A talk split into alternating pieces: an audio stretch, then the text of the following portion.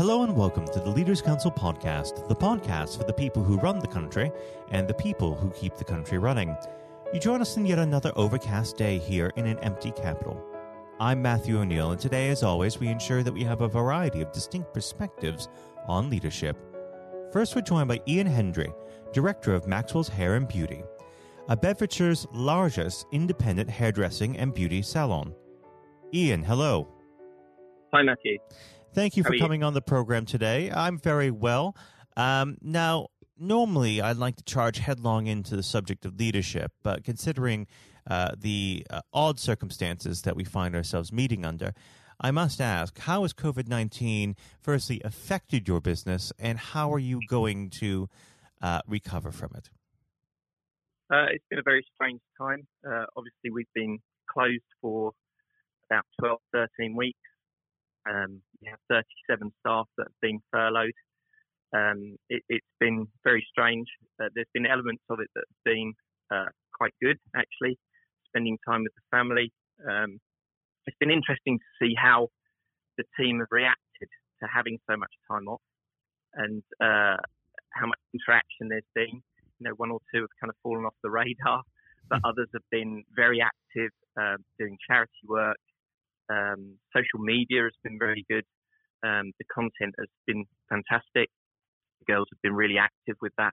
So there's elements of it that um, been a benefit. We've been having team meetings on Zoom, WhatsApp, that kind of thing. And I think it's going to change the way in which we communicate in the future. So um, even though it's been strange, there's been elements of it that have been very positive, actually. Now, tell me, how do you believe uh, the future for the beauty industry will look? Of course, uh, a lot of the procedures that you undertake are, are quite uh, close contact uh, sort of activities. Uh, what is the roadmap uh, to reopening that? Yeah, it's very strange. I mean, we're working on that at the moment because we're hoping to open in around about three weeks. And like many other businesses, we're having to put lots of um, personal protective equipment in place, um, sneeze screens. Um, we're having to have extraction, air extraction um, systems put into the beauty rooms to, to remove the air from the rooms. Um, obviously, the look of the salon is going to be very different with plastic screens everywhere and the stylists wearing face shields and face masks, all of that kind of thing. We're having to um, draw up a whole new set of policies and procedures on working practice, and that's not just the the basics things like sanitizing, deep cleaning, all that kind of thing, but actually the way in which we operate because we're having to socially distance at the moment. So, um, like I said, normally we're, we're a team of 37, but we've worked out across the salon we will only have, only be able to have around about sort of 15 16 people in at any one time um, because of the social distancing and safe working practices. Um, we're having to change our working hours. We're going to seven days a week, Monday to Friday working nine till nine, and then Saturday to Sunday working nine till six. Um, the girls are actually doing less days but longer hours, so that we can um, spread them across the week. So it's it's going to be very very different for the girls, um, for the for the team working and very different for the clients as well visiting the salon. And we're actually in the process at the moment of doing a almost like a, a public information film, if you like, uh, Hmm. which will only be around about 60, 90 minutes long to give the clients an idea of uh, what to expect when they come in the salon. How interesting. Um, we might as well transition over to the subject of leadership. I always like to uh, start this part of the conversation off by asking the same simple question What does the word leader mean to you? I think it's, um, if I describe myself as a leader, I see myself more as a, a director, a, a catalyst. So somebody that makes things happen uh, for other people. Um, I think I think if you're working with a team of people, uh, most businesses certainly certainly ours, um, the people are the business. We're not selling product. Uh, we're delivering service, and that's only ever going to be as good as the people that are delivering it. So, the people that I employ are my business, and as a leader, it's my job to try and direct them um, to help work in a certain way. Um, we've always included our staff in the decisions we make, our working policies and procedures and practices have all been decided amongst the people that uh, we work with, rather than me saying, "I want you to do it this way." And I, I found that that's that's the best way uh, to get the most out of people because they then feel engaged and um, you, you, create more of a culture. Um, and it certainly works well for us. Now let's go back to the beginning of your career when you first started out your working life. Did you have any um, role models who shaped the way that you lead today? Yes, absolutely. I, I didn't actually go into hairdressing until I was 23 years old. Uh, I left school at 17 and worked on cruise liners for five years, uh, which is a very different environment to the one that I'm in now. It was predominantly male. Um, there was seven to 800 crew. I worked P&O on the on the Canberra, uh, and I think out of that seven or 800 crew, there was only about 30 or 40 women, which were children's hostesses um, and women assistant pursers. So a very, very different environment and very regimented and structured and uh, a definite hierarchy in place. And uh, but the, the, one person that really inspired me was the the bar manager, um, a guy called Dougie Williams, and he just had an air and a presence about him, and he was very calm. I never saw him lose his temper. He, he would walk around, and you, would kind of want to do things for him. You'd want to impress him. He was almost like a father figure. So yes, certainly, and um, I, I've tried to um, bring a little bit of that, if I can, in, into into the way that I work with people. I, I I really want people to like and respect me, not necessarily be scared of me or want if you know what I mean. Now, if we uh, move on uh, to getting younger people into uh, your trade, um, what is the most important thing for a young person entering uh, your business? I think I think that's difficult because um, in my lifetime, I'm I'm 52 now, and the workplace has changed, and I think it's going to change even further, especially with what we've had happening over the recent months. I, I can't remember in, in my lifetime when I've ever had four months off work, and um, I think for this generation coming through, um, actually having that time off uh, not even just the young generation, actually, the older generation. I think everybody's going to have a little bit of a, a mindset change because um, we're, we're all, even those that are working at the moment from home, are working differently, communicating differently. Um, so I think we're all going to go back to work with a slightly different mindset, different attitude towards work. But I think in our industry, I think the, the, the main thing is uh, with hairdressing is it's it's a job that you really need to be passionate about, and if you're not, um, it will show. You really need to love what you do. It's it's more than a job. It's a little bit more of a, a vocation. I remember reading an article uh, in the newspaper a couple of years ago about job satisfaction, and they were saying that hairdressers were one of the happiest people in their jobs, and I, I, I honestly believe that because I think uh, even in our salon, and we're we're a big salon, um, there's a lot of people in a small box, and you need to get on. You need to share what you do. You need to get on with your colleagues. Uh, it's as much about um, communication as it is actually doing a job. Um, so that that would be my advice to anybody going into hairdressing. You're going to need to love it, really. Now, unfortunately, our time together is beginning to draw to its close. But before I let you go, I know you don't have a crystal ball, but what does the next 12 months have in store for Maxwell's Hair and Beauty? I think it's going to be very different um, from so many different perspectives. We certainly aren't going to be as profitable. Um, it's going to be a struggle financially. Um, the working the working practices that we're going to have in place are going to be uh, difficult. Um, but like any other successful business, you just need to learn to adapt. I think um, these things have been forced upon us. Uh, we'll do our utmost to get through it and work through it.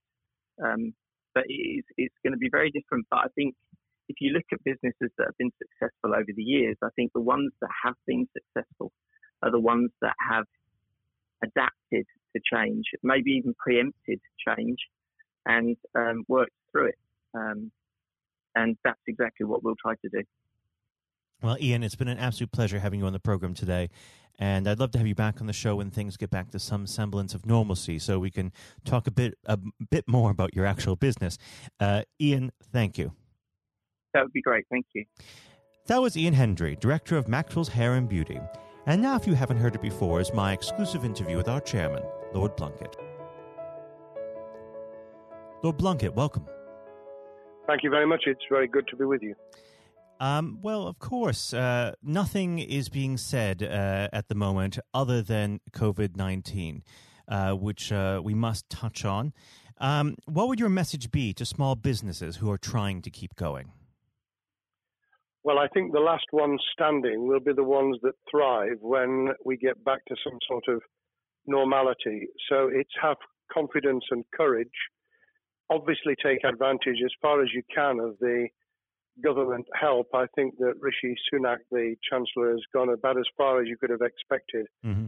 In the circumstances, there are obviously small businesses that fall between the cracks. Those who uh, don't have um, defined premises can't benefit from the business rate waiver, uh, have not really been able to demonstrate that they can uh, adhere to the PAYE for furloughing staff, and of course whether they can receive the the grant, 10,000 or 25,000, all, all, of those who can uh, are obviously able at least to benefit from that for the time being and look to the future. But I think the second thing to say, and they don't need me to tell them this as a politician who, who did once do a business studies qualification, which is that it will be a different world and being able mm. to hmm. think about how that world will look in a year's time and be creative about it and learn from not just what's happening to you at this moment in time, but to others around you and the sector that you're working in, that will be really important.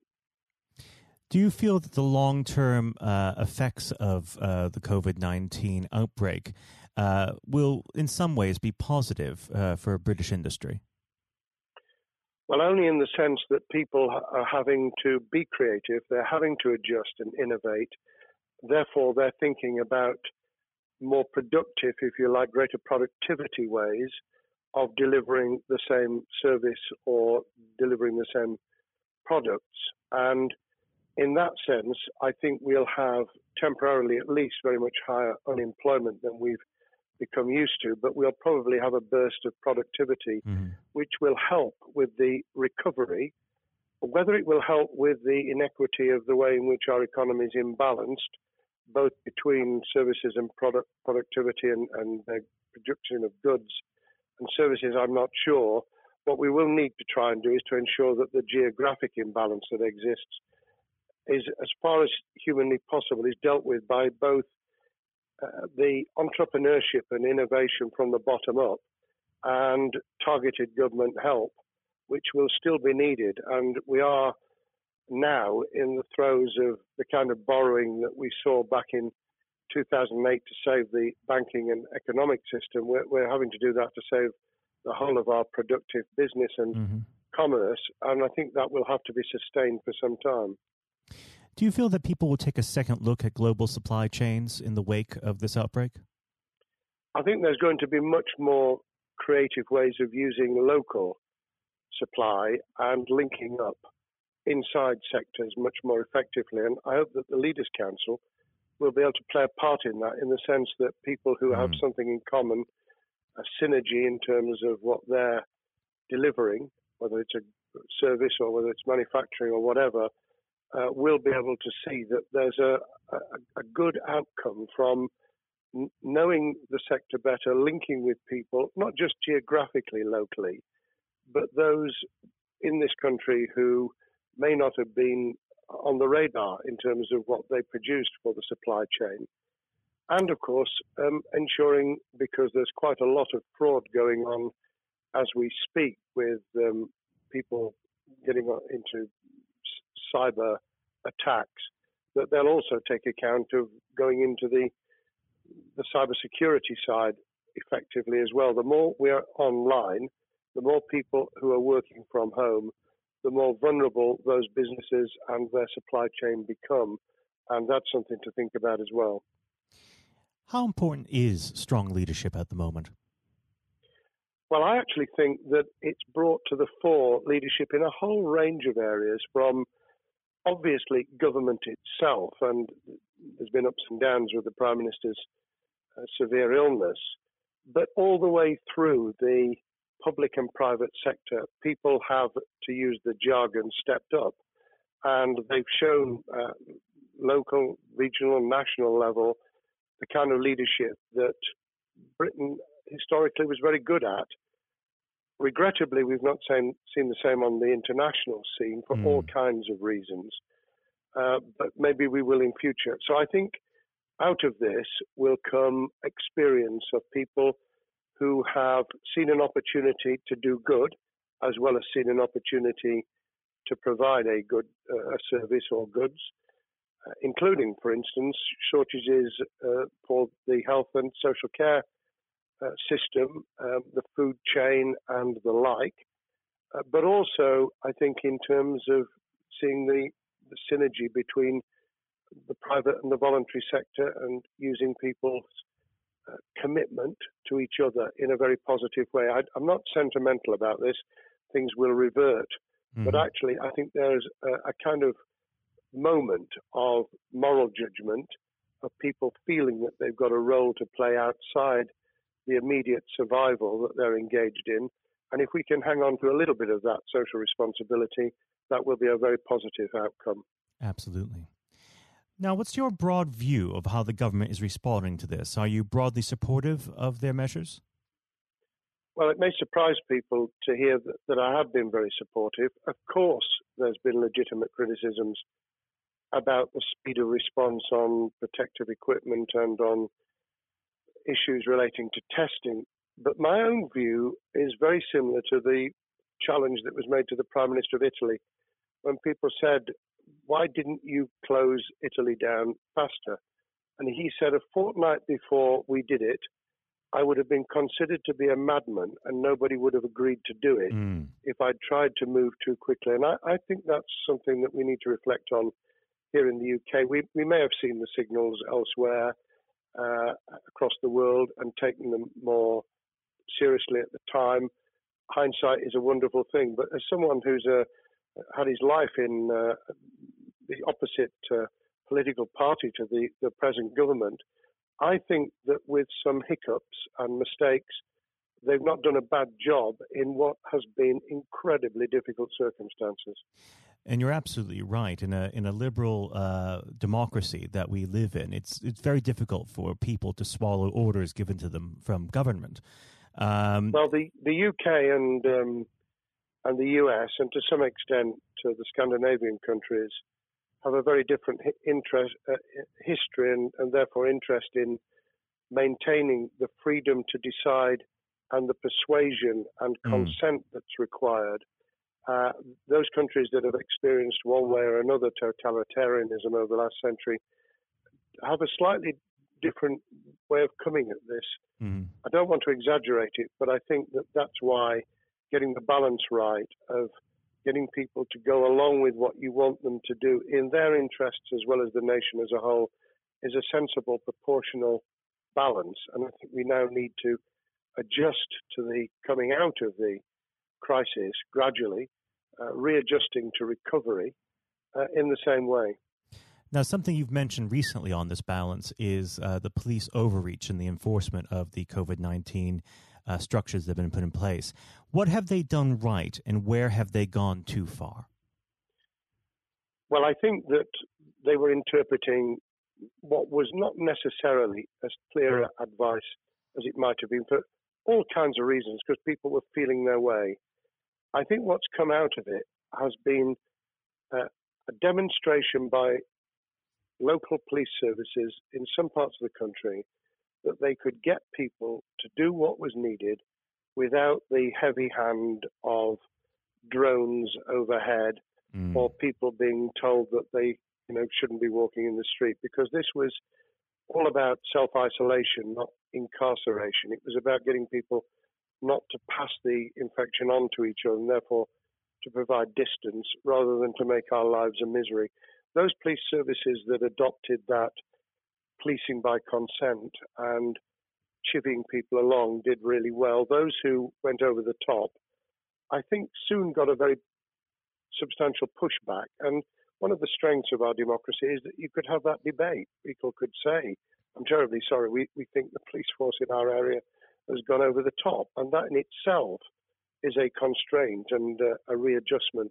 That, that's another strength of um, living in a country where you can have opinions and express them without actually being thought to be a fool. Now, of course, uh, the government has faced criticism uh, that they were slow to react, uh, and Boris Johnson wasn't present at the early COVID 19 COBRA meetings. Now, uh, number 10 has claimed that this is normal practice. Uh, the health secretary often chairs COBRA meetings uh, related to health.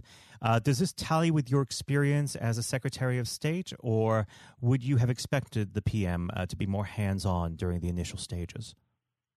I think different prime ministers do have a very different style. And Boris's style, which I think will now be considerably adjusted, was very swashbuckling. In some senses, delegating is a good thing, uh, as every leader of every business or public service knows. Those who try to pull too much into themselves end up with a massive bottleneck, uh, great uh, failure of trust, and the inability of people to show what they're worth and to, to demonstrate their capability. So I, I, I'd be very wary of jumping in and saying he was wrong to delegate the essential Cobra meetings. What I was surprised about was that he didn't um, chair the first couple because mm-hmm. my experience with Tony Blair for the eight years I was in cabinet was that Tony was a great delegator, but he would get a grip to begin with watch what the difficulties were, and then give people direction and confidence to be able to get on with it. So looking back, I think Boris himself probably thinks, God, I wish I'd spotted the signals from elsewhere in the world more rapidly and I'd just been there. However, this also raises another issue. All of us in positions of leadership need good teams around us. Mm-hmm. I think after this is over, he will be assessing those who really did step up and those who demonstrated their inadequacy, I think we'll probably end up in a year's time with a much stronger cabinet than we have today. Well, absolutely. And of course, uh, we've seen a, a significant uh, drop in the visibility of uh, certain special advisors like Dominic Cummings uh, during this uh, entire period. So it'd be interesting to see how that pans out. Um, well, now- it's certainly readjusted the role of those behind the scenes with those who should be taking the decisions having received advice. Obviously, there's been a complete transformation in the profile of experts, if I might use that term, who'd previously been denigrated. Mm-hmm. Scientists, medics, people with behavioral science uh, understanding. My only criticism was were we getting wide enough advice? Were we narrowing it too much to a couple of key centres in London? But that's because I've always been adverse to everything being London centric. I think there's great expertise, wisdom, experience out in the sticks, and uh, we should use it. Uh, rightly so. Um, now, was part, pandemic planning part of your time as a minister, particularly perhaps uh, when you were Home Secretary? Well, it was, but it was on the back of risk arising out of counter-terrorism measures. Right. Uh, I was the Home Secretary for three months when the attack took place in September 2001 on the World Trade Center and beyond. Uh, we did an enormous amount of uh, scenario planning, both desktop and, and real. On the back of that, it was very heavily orientated to future developing terrorism risk. I certainly got involved with talking about pandemics. I remember being at a seminar in Edinburgh where the university there had done a lot of work itself on the issue of pandemics. And of course, we, we saw SARS and other things emerging. I, I think it would, people have criticized the government for not picking up the report from 2015, five years ago. I think that what happens is human nature kicks in you deal with what you're immediately faced with. Mm. You you can you can sponsor reports, this is true of business planning, of course, as well, and scenario planning for what business continuity will look like, recovery plans for business, what will happen if um, there's a cyber attack, what happens if there's an energy sh- uh, shutdown. Um, these kind of things you, you can look at, but you're immediately turning your eyes to what's in front of you.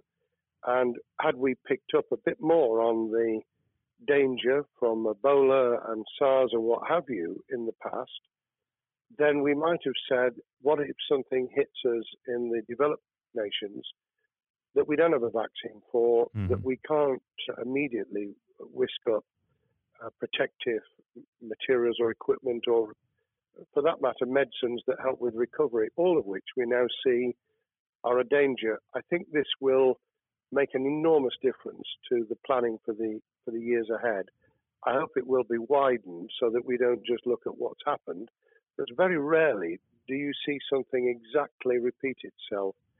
Some of the circumstances will be, but others won't. So that's why I've put emphasis in what I talk about on looking at the other virus, the cyber attack uh, scenario, mm-hmm. which could be just as dangerous in a uh, a world of just-in-time provision. One of the miracles of uh, the modern developed world, except for the very poor, has been the distribution of food. A lot of it on computerized, uh, technologically advanced systems. If that were to come down, we'd be in real trouble. So I think we need to think those sort of scenarios as well. So have a full plan across uh, both sectors: uh, biological warfare, pandemics, and uh, cyber warfare. Yes, and to do so on different levels. I think again, thinking of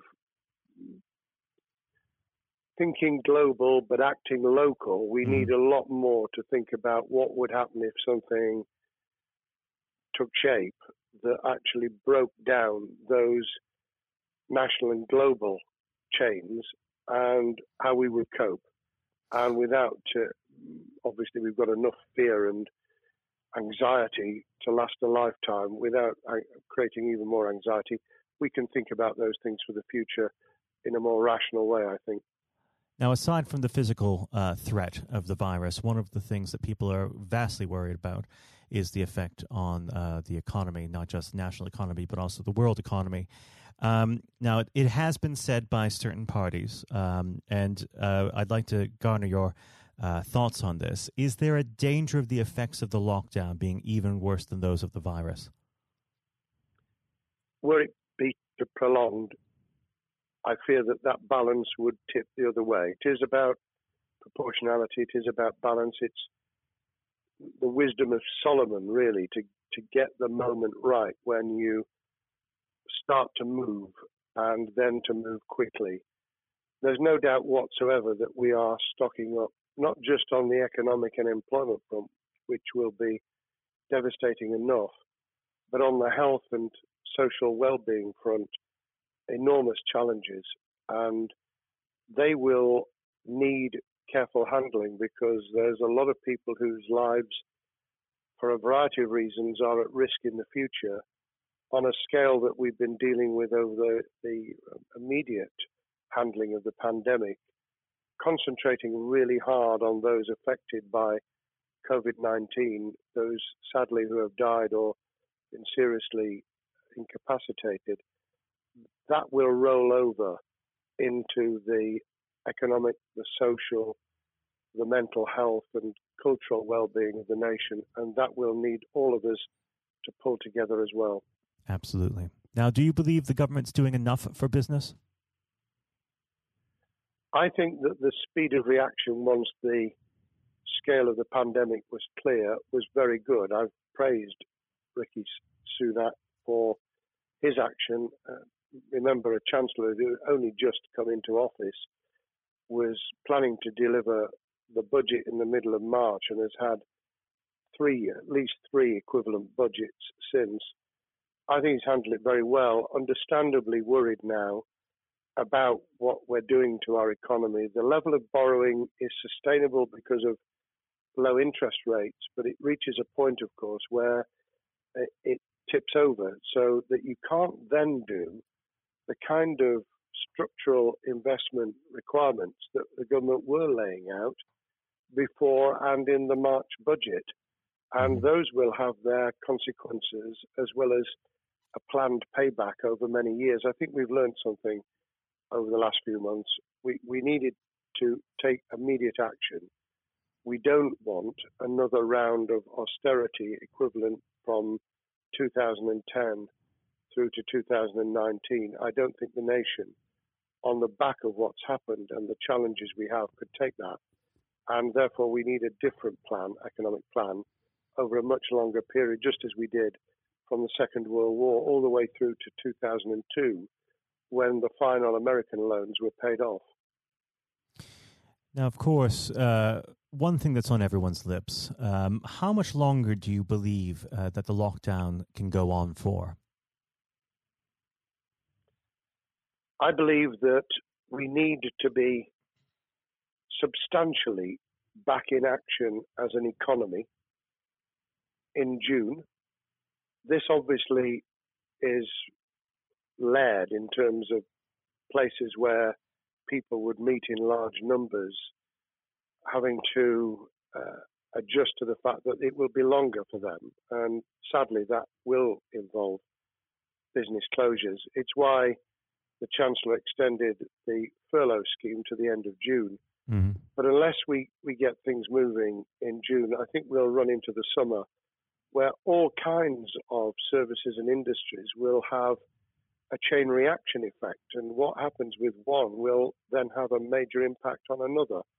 And then you get the skittle effect where things get knocked down that you hadn't perceived were going to be affected. So I very much, if I were in government, and I always think of things in that context, what would I do if I were in government? I would be on the side from the second week in May on the side of the Hawks in terms of saying we've got to start moving and we've got to do so with the collaboration and cooperation of the public who have got the message, who did behave, who responded magnificently. Let's try and get back, perhaps, you know, doing things differently for a time, but substantially getting back to business as usual. Unless we do that, then those areas that can't and wouldn't expect to be back in action immediately get pushed further into the middle of the year and the autumn, and then they become unsustainable. Now, of course, um, one of the other major developments we've had recently are the changes in the uh, the Labour Party. So, if we could just uh, speak on the Labour Party for uh, a while. Um, this might sound like uh, an obvious question, but uh, how does uh, Keir differ from Mr. Corbyn? Well, I'm biased because I believe the Labour Party um, has come out of four and a half years of a black hole of a nightmare, Mm. uh, where it neither represented a, a, a uh, credible opposition nor uh, an electable government, and the combination was to let those who supported the Labour Party and needed some of its policies uh, let them down very badly.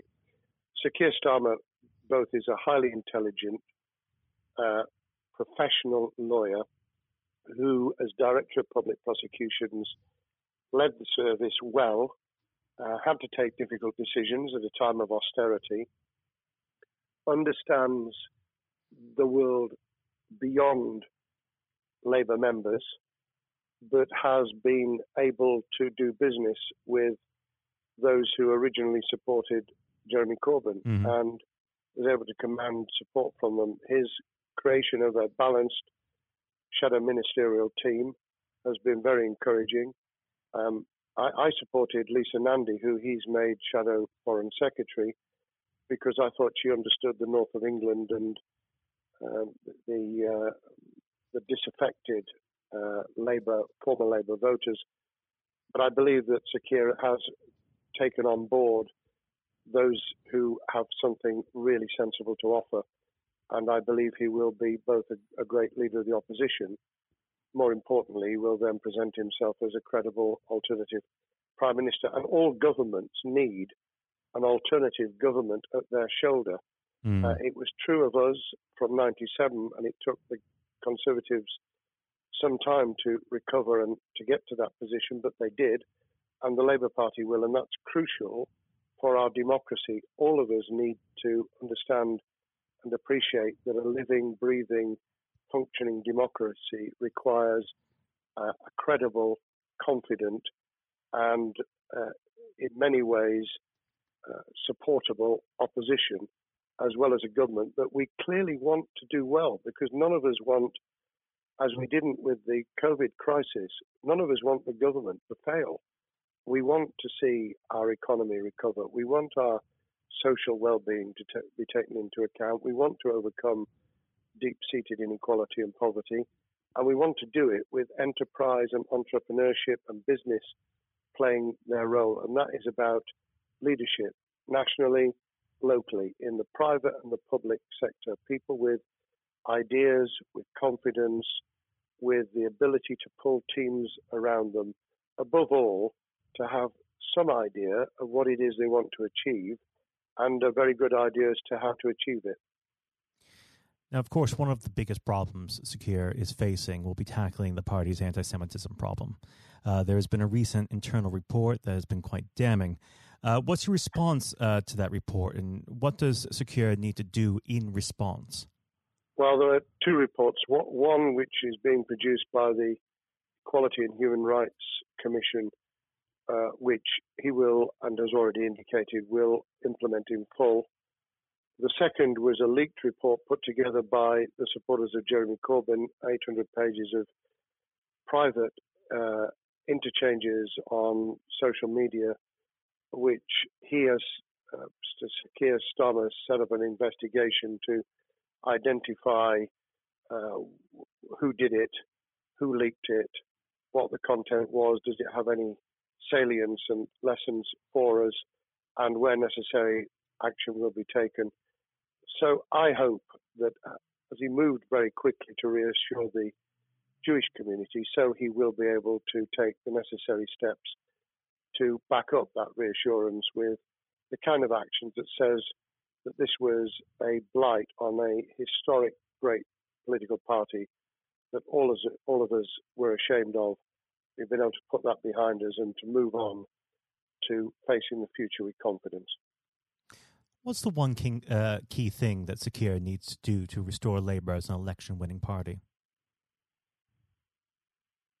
I think Sir Keir Starmer's major challenge is to convince skeptical voters that Labour has not only reverted to a party that they can support because they can see it acting, developing, presenting as a credible alternative government, mm-hmm. but also that the lessons have been learned from the fiasco from 2015 onwards. In other words, there have to be very clear signals of substantial change, not just the right words, not just reassurance that we're not uh, going back to some of the crazier uh, policies, but actually that we've understood why the electorate rejected those policies so substantially in December 2019. If people get that message, they'll understand that the Labour Party has changed, as it did in the 1980s and early 90s, to become the electable government with the greatest majority in historic majority, even greater than 1945, which I was privileged to be able to take advantage of in 1997 when I joined the cabinet. Now, I know what your answer is going to be to this question, but uh, indulge me. Um, do you think Keir has what it takes to be PM? Yes, I do. I think he has the background, he has the experience, he has the professionalism, he has the forensic uh, mindset, and he has the confidence to have put a team around him which will ensure that it will work. And those elements are true of all leaders ideas, the ability to build a team, to have confidence in that team, uh, and to be able to demonstrate leadership in practice, sometimes at the most difficult times. And, you know, the Leaders' Council, those sharing their thoughts with uh, uh, the kind of thing that we're doing now uh, with uh, a podcast, but also joining us in linking up in that network of people who can support and help each other and learn from mm-hmm. each other. That is what needs to be done in politics. as it needs to be done in business. Thank well, you very much indeed, Matthew. Well, really thank you for coming on the uh, the program. It's been a, an absolute pleasure, and I look forward to speaking with you again. Thank you very much, and good luck to all those listening in what has been a nightmare scenario. Good luck for the future. Have courage, have confidence, and yes, listen to those who know more about business than I ever will. Thank you, Lord Blunkett. Thank you. This has been the Leaders Council podcast. Thank you for celebrating excellence in leadership with us. I have been your host, Matthew O'Neill. Until next time, goodbye. Thank you for listening to our podcast. The views expressed within the podcast do not reflect the views of the Leaders Council of Great Britain and Northern Ireland, its parent company, or subsidiaries, members of staff, other guests, or any other person therein associated.